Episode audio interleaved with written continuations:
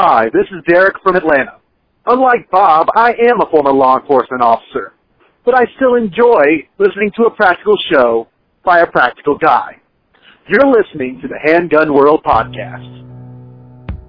Roland was a warrior from the land of the midnight sun with a Thompson gun for hire, fighting to be done. The deal was made in Denmark. Hi, folks. Bob Mayne here with another episode of the Handgun World Podcast. Episode 540 to be exact on February 28th, 2021.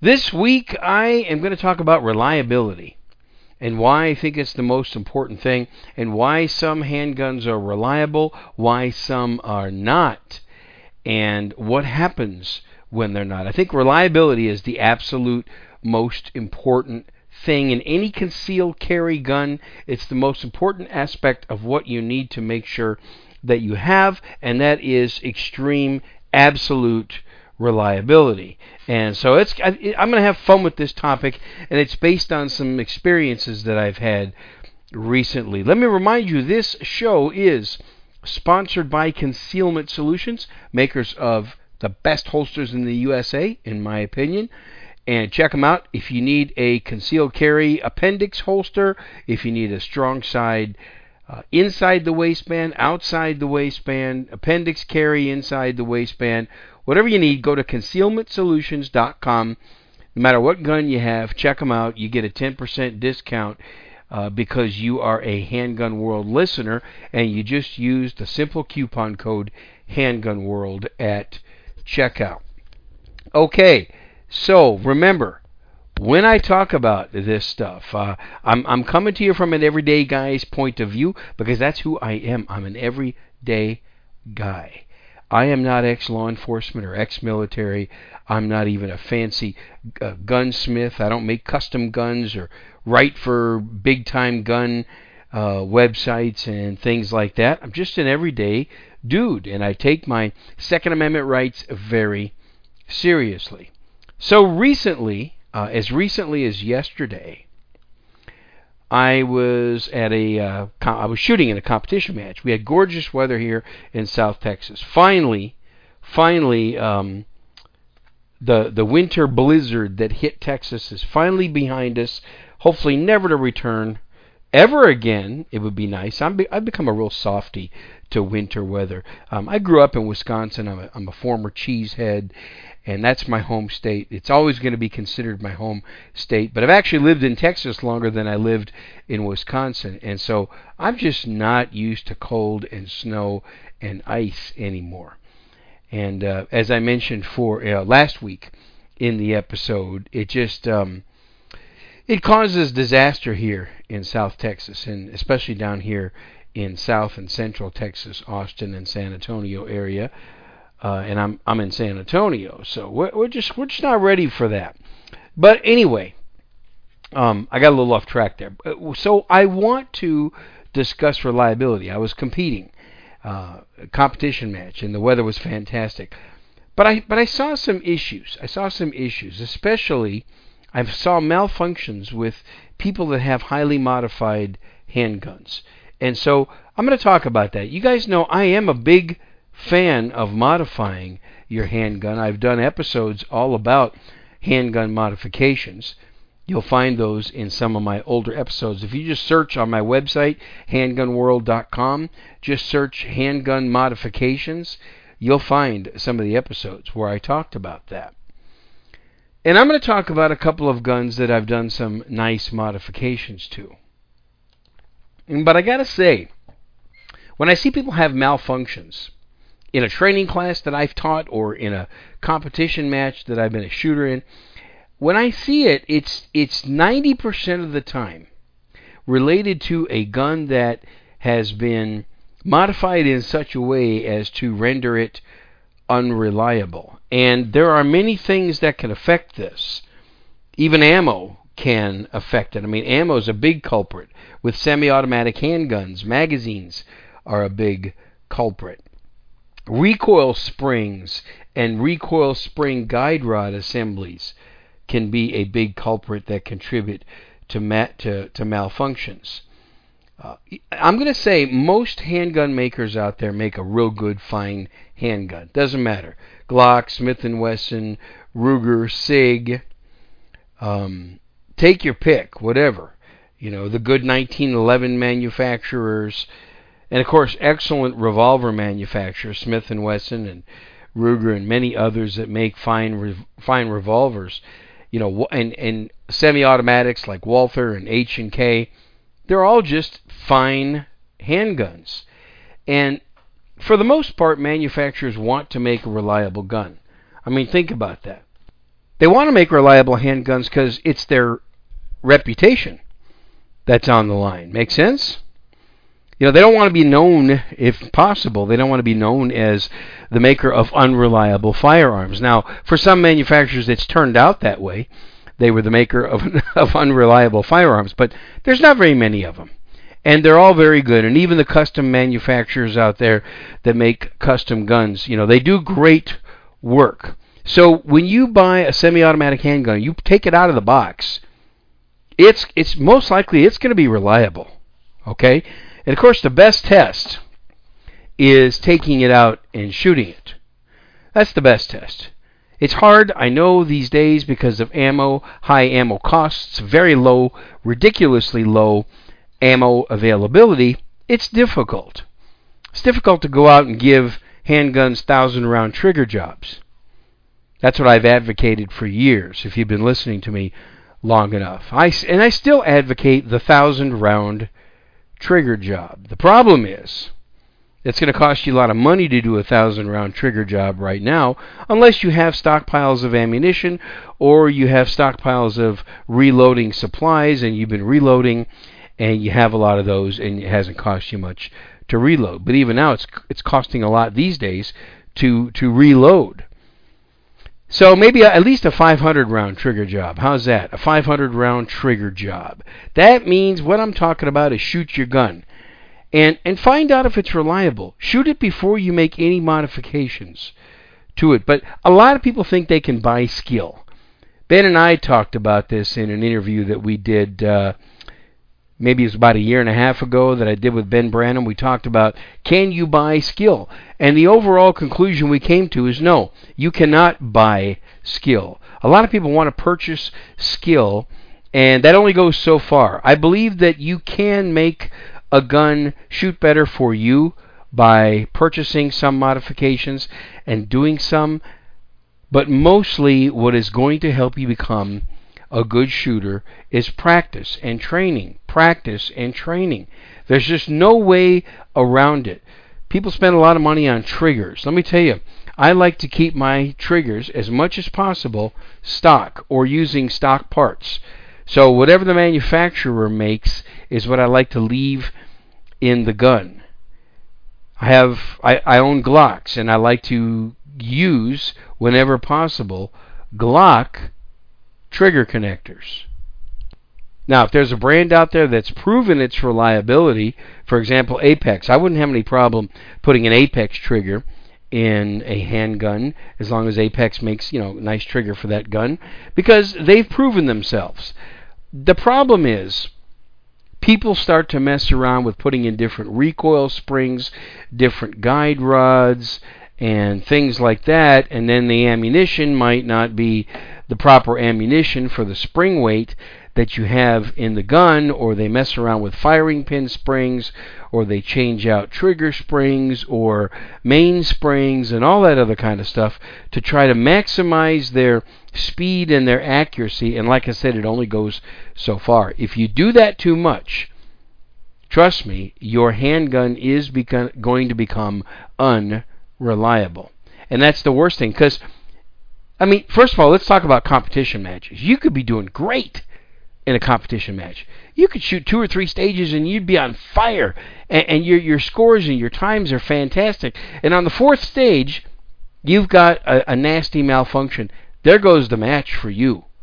That that can happen easily because it's gone. If you had any chance of placing well, because you had that nasty malfunction that took you took you three or four seconds to clear, yeah, you're toast. Now you shouldn't have had that malfunction that takes you three or four seconds to clear. First of all, um, if it's that kind of, an, uh, of a malfunction, later on you need to address the issue and figure out why are you having that kind of a malfunction. Is it a problem with the gun? Is it the ammo? Is it the shooter? Or is it a combination of all three?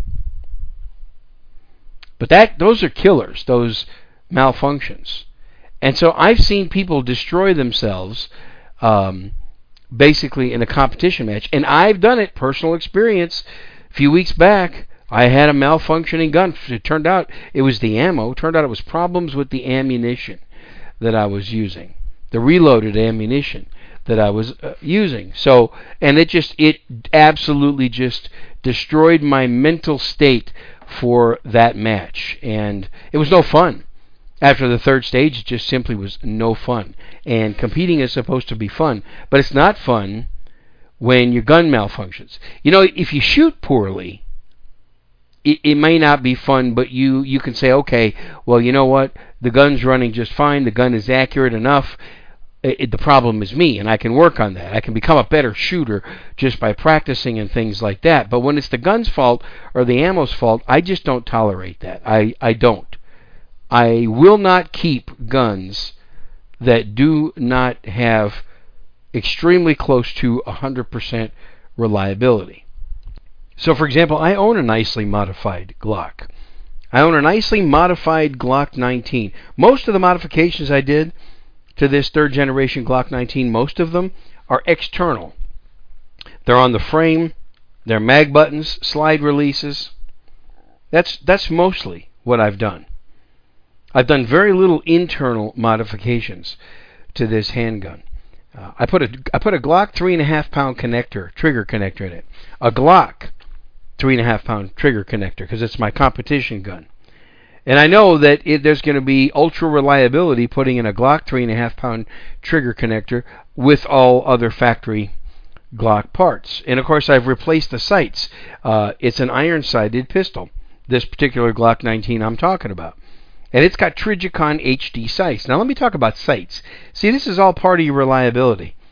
Uh, saw a shooter with a uh, with a red dot on his gun yesterday. I'm not going to mention the name of the red dot because I really don't, I don't want to trash a manufacturer because it's a good manufacturer and they make good stuff.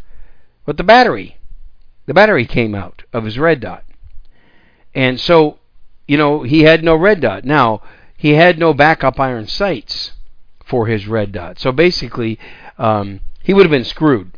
He would have been screwed if he had to keep shooting with no red dot sight and no backup iron sights. If you have a red dot sighted pistol, in my humble opinion, it's a must to have backup iron sights.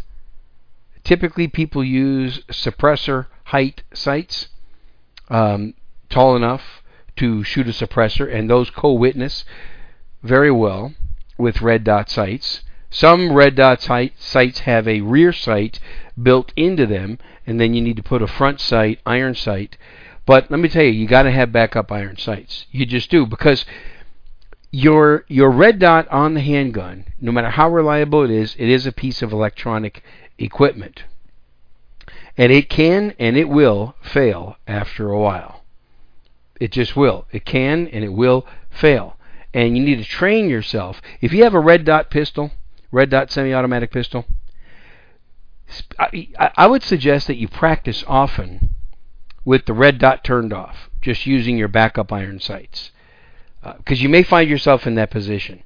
So, reliability. This shooter was very frustrated because his red dot malfunctioned and the gun kept malfunctioning. It was either an ammunition problem or it was a gun spring problem.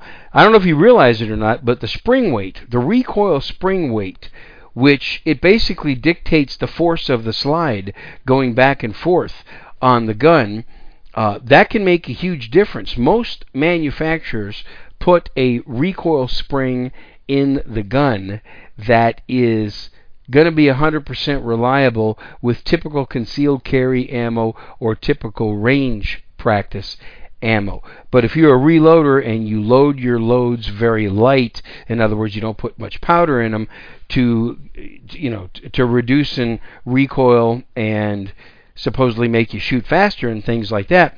If you load the loads lighter, you're going to have to match that with a proper recoil spring weight. Also, slide weight. Semi automatics are very dependent on slide weight and, and the ratio between the force that is created uh, to create the recoil from the ammunition versus the slide weight and the spring tension, and, and all that has to be just right. Uh, again, if you leave your handgun stock and you shoot factory ammunition, you're going to be okay. You're going to have 100% reliability, or pretty darn close to 100% reliability. And if you're buying quality ammunition when you can get it, I know it's difficult to get, next to impossible, and when you purchase it, it's so stinking expensive right now. But when you have that combination, doing things like changing out sights not going to hurt the reliability, especially iron sights. Now, I guess I should take that back in part. Fiber optic sights. Let me talk about fiber optic sights. I'm a big fan of fiber optic sights. But most fiber optic sights have a little piece of red or green plastic, a little red or green plastic tube in the front of the gun inside the sight, and those things can pop out. How do I know? Uh, it's happened to me more than once. I'm shooting, and then all of a sudden, there's no more red fiber optic tube inside my sight. And the reason there's no more red fiber optic tube inside my sight because it popped out of there. Okay? That's what I don't like about fiber optic sights. I have Trijicon HDs on one of my Glock 19s. I'm going to be purchasing Trijicon HD XRs, most likely, the HD XR sights, or something similar to that, because they're all steel. And they're great. They act like fiber optic sights, even though they're not fiber optic. They're all steel the chances of these sights breaking is very, very slim. I've seen front sights come off of pistols. Iron sights. So iron sights do fail, folks. They do fail. I don't like it when I read all this stuff.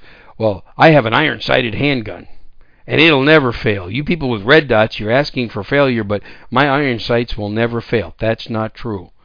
That's not true. I've had front sights fall off my gun. I've had rear sights drift on me. Sometimes they drift left, sometimes they drift right. So you always need to be checking your iron sights. Once I put these HD sights on here by, by Trijicon, these things have not moved. They're, they are rugged, they are durable. Yes, they're expensive than the average sight, but these things are just rugged, uh, durable, and they shoot well because the one I've got right now, the rear sight looks plain black, and I like that plain black rear sight. It does have two little tritium vials in it, but in the daylight, it looks like I'm shooting a plain black sight. And then I have a green fiber optic, or it's actually a yellow fiber optic front sight on mine, which I like it a lot. So, like I say, they act like fiber optic sights, but they're also good defensive sights, and they're ultra, ultra reliable.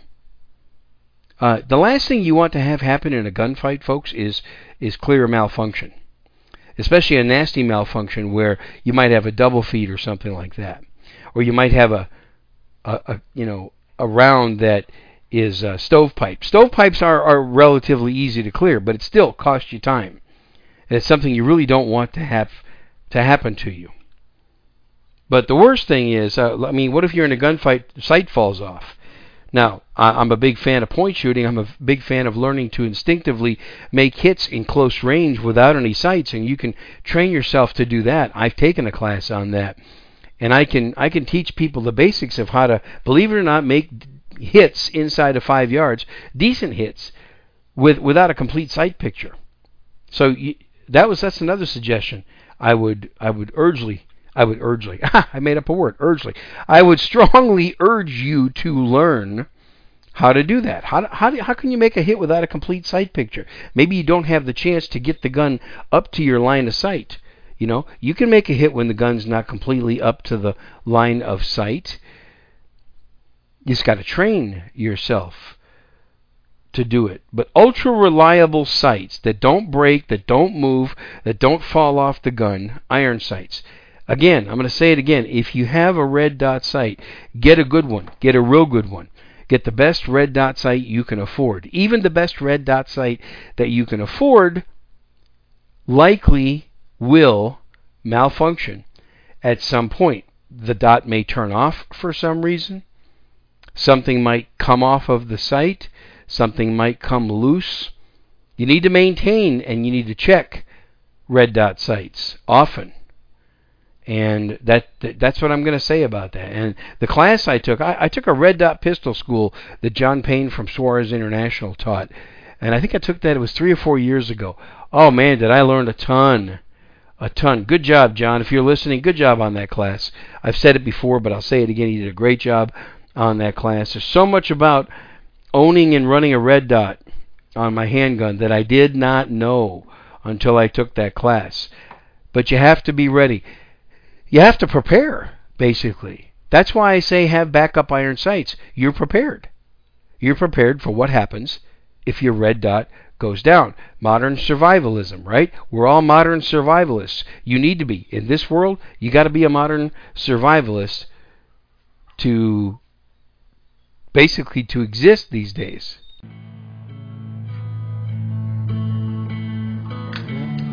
Well, yeah, it's getting tough out there. Yeah, no doubt. I work in home invasions mostly. Uh, some murder, uh, occasional rape, uh, and I'm a huge advocate of gun control. Absolutely. Uh, competition is stiff, and it, it doesn't help that every time I kick in a door or smash a window, that I face the possibility of being shot and killed. Listen, the fact is, allowing citizens to own guns creates a hostile work environment for me and my associates. Uh, no one should have to work under under those conditions. Uh, I say make them all illegal. Absolutely, make all gun ownership illegal. I mean, I break the law for a living. I'm a professional, so it doesn't really bother me. I mean, but personally, knowing that most homeowners don't have guns, uh, that would make me a lot more comfortable, uh, more confident, and it would surely increase productivity. No doubt. No doubt.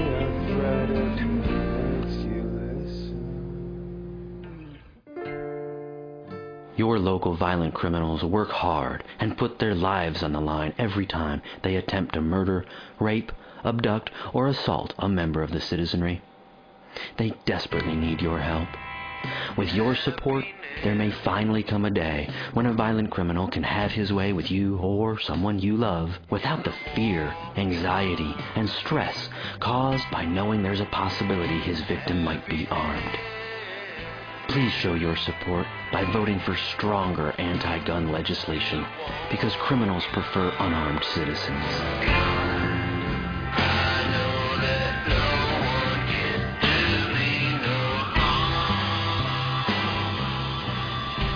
Okay, I had a brief pause there for a minute, but I was talking about being prepared. Malfunction training, that's being prepared. What happens if you have a malfunction? Can you clear it? Can you clear it quickly? And can you get back into the fight? And that's all you can practice that dry fire practice. Get some snap caps, fake ammo, and double check and triple check. Make sure your gun is out unloaded and go out in your garage or something like that. And always keep the muzzle pointed in a safe direction so that if a bad accident happens, that no one's going to get hurt and practice your dry fire uh, malfunction drills. Create a malfunction in your handgun. Create a stovepipe, create a double feed, keep practicing those over and over again. Chances are you're not going to have to do it much as long as you have a good ultra reliable handgun. So, back to what I was saying earlier in this episode, a stock Glock, an M&P, an H&K, a Ruger, a SIG, stock, guns that are good quality guns out there, most likely you're not going to have mal- malfunctions unless you've got a problem with ammunition. Or if you're tinkering it tinkering with it too much. Tinkerers have normally more malfunctions because they're always messing with their gun. They're always buying fancy accessories and they're messing with it and they're changing this and changing that, upgrading this and upgrading that. Um, yes, guns need to be upgraded. Um, you know, Glocks are not perfect. Haha. They have that marketing slogan perfection that everybody likes to you know, hammer on. And I think that's that's so stupid when people do that. Why are you modifying your Glock? It's a perfect gun. No, it's not a perfect gun. And just like any other handgun, it needs to be modified to suit you. I really, for concealed carry, I'm not a big fan of doing anything but changing out the sights, getting something like a Vickers mag release button and a Vickers slide release button. Those are excellent modifications to do to your Glock, and then leave it alone. If you got a Smith & Wesson M&P, for example, what do you need to do to that? You don't need to do anything to it. it it's a f- fine gun, especially the 2.0s. The 2.0s are fine. The trigger's good enough. You don't need to be messing with the trigger. Put some good sights on it. If you don't like the three dot white sights that come with a Smith & Wesson M&P, and and call it good. It's a fine handgun. SIGs, SIGs are fine. The the 320s and the 365s and the 365 XLs. Those are excellent guns. What do you need to do to those? Nothing. Put some good sights on them and shoot, shoot, shoot. That's all you need to do. Don't compromise the reliability because you're going to go to a competition match with it and you're going to get very frustrated and mad because you had too many malfunctions. Or, God forbid, you end up in a self defense situation and you fire two or three times, and maybe you need to keep on firing some more, and your gun jams. You don't want that either. The H and K's are reliable. The Walthers are reliable. The Rugers are reliable. The the Springfields are, are reliable, well, for the most part. But most manufacturers really take good uh, measures when they manufacture a gun to make sure that they're reliable. What manufacturers don't want is thousands of people having to send their guns back because they don't work right. It, the gun manufacturer will have a bad reputation, lose sales, maybe even go out of business, or or lose a lot of money because they're putting out unreliable guns, and and then they're not going to get the sales because people are going to be un, you know unsatisfied with them. Those are the things that reliability is number one, folks. Reliability is number one. I firmly believe that it's it's the most important feature. It's the feature that stands out above all other features. It must be a number one on the top of your list. It's got to be reliable.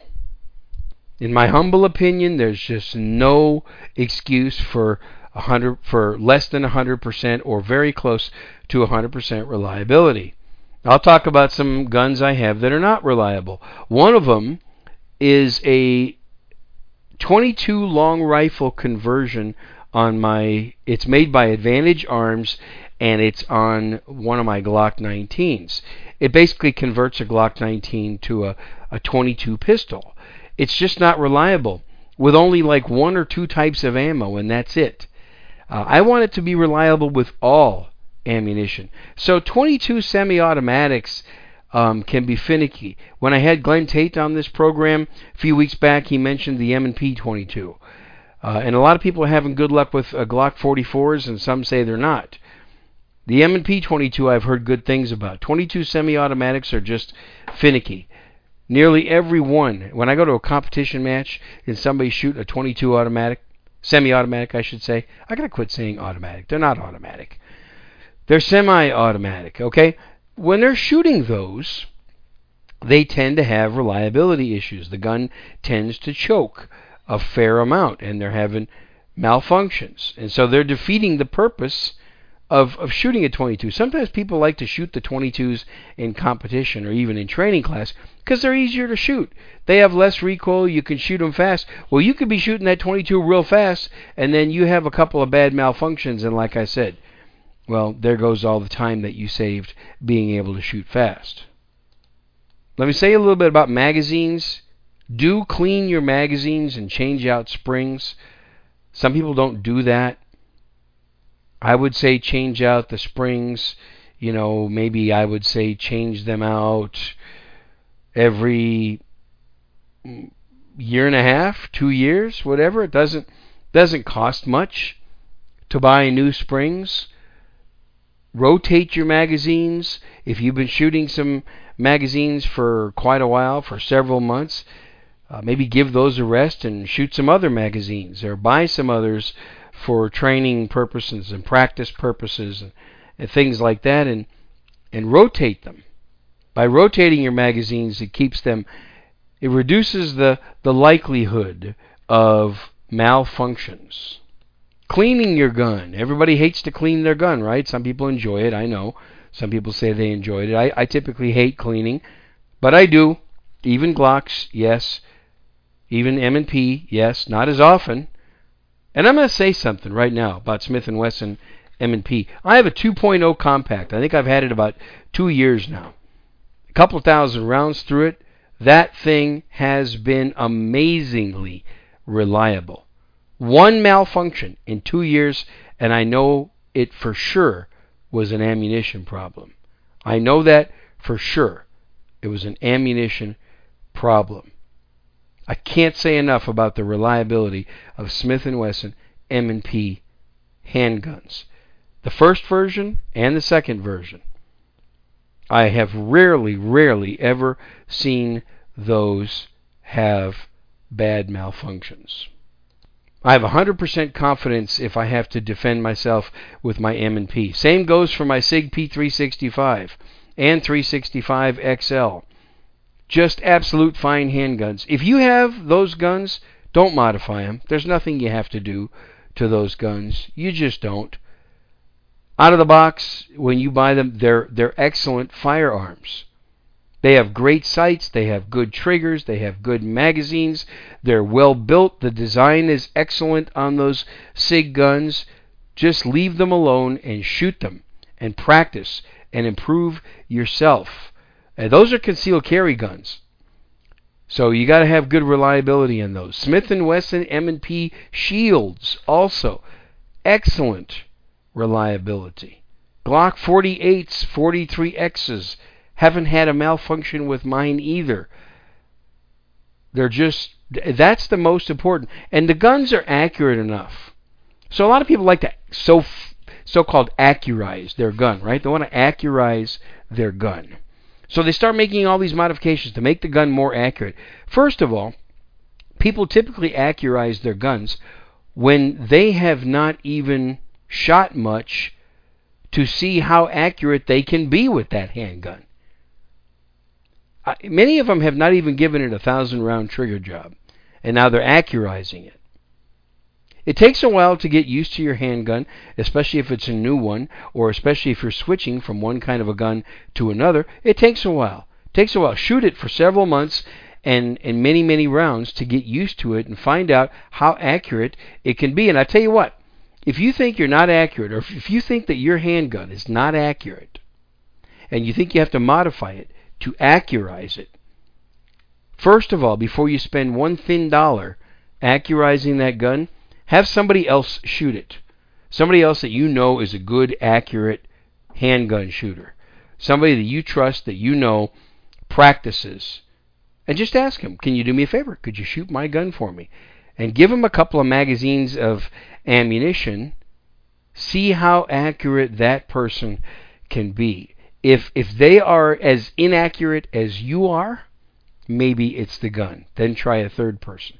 But if you can't shoot your handgun accurately and you give it to somebody else and they shoot it extremely accurately, that only tells you one thing that it's not the gun. It is not the gun. I'm going to venture to say that 90% of the time, the problem is not the gun, unless you have unnecessarily and overly modified it to the point where you've compromised the design that the manufacturer created in the first place to make it as reliable as absolute possible. Just a thought, just some thoughts I wanted to share. I'd like to hear your opinions on this. Most of you know I have a voicemail inbox 210-646-1727 or send me an email handgunworld at gmail.com. Put a message on Facebook uh, because I put a link on Facebook, Twitter, MeWe, and Parler for every episode that I do. I'm back on Parler. You can find me at Handgun World. You can find me at Handgun World on MeWe and at Facebook. Bob Mayne on Facebook as well. And I'd like to hear your comments and your thoughts. Another thing that seems to affect the reliability is when people, and I kind of alluded to this a little bit earlier in the show, when they mess with the trigger too much, and especially the trigger springs, the mechanisms, the parts and the springs that run the fire control group or, or the springs inside your your pistol that that run the trigger basically. Messing around with that too much is also a problem. So be careful when you do that. Well, that's all I have to say about this week's topic. I would like to hear some more from you. This is a uh, listener supported show, and I like to have a conversation with my listeners when I do this. So if you email me, if you voicemail me, if you put message on social media, or if you send me an audio file or a video file or whatever, that's like us having a conversation. And the good the cool thing about it is all the listeners get to benefit from the conversation that you and I have. So, with all that said, let me just conclude by saying since this is a listener supported show, I really need your help. Please become a member of the Shooters Club. Ben Branam from the Modern Self Protection and myself, we produce the Shooters Club over 85 videos that are excellent instructional videos. For $8 a month or $75 a year, you can become a member of that. That helps to support this podcast. You can become a Patreon. I have a Patreon page. You can find that when you go to my website or go to patreon.com slash Handgun World. You can shop on my Amazon store. Whenever you make Amazon purchases, you'll find that link at handgunworld.com. All the ways that you can support me really helps because I only have one sponsor, Concealment Solutions, and that's it.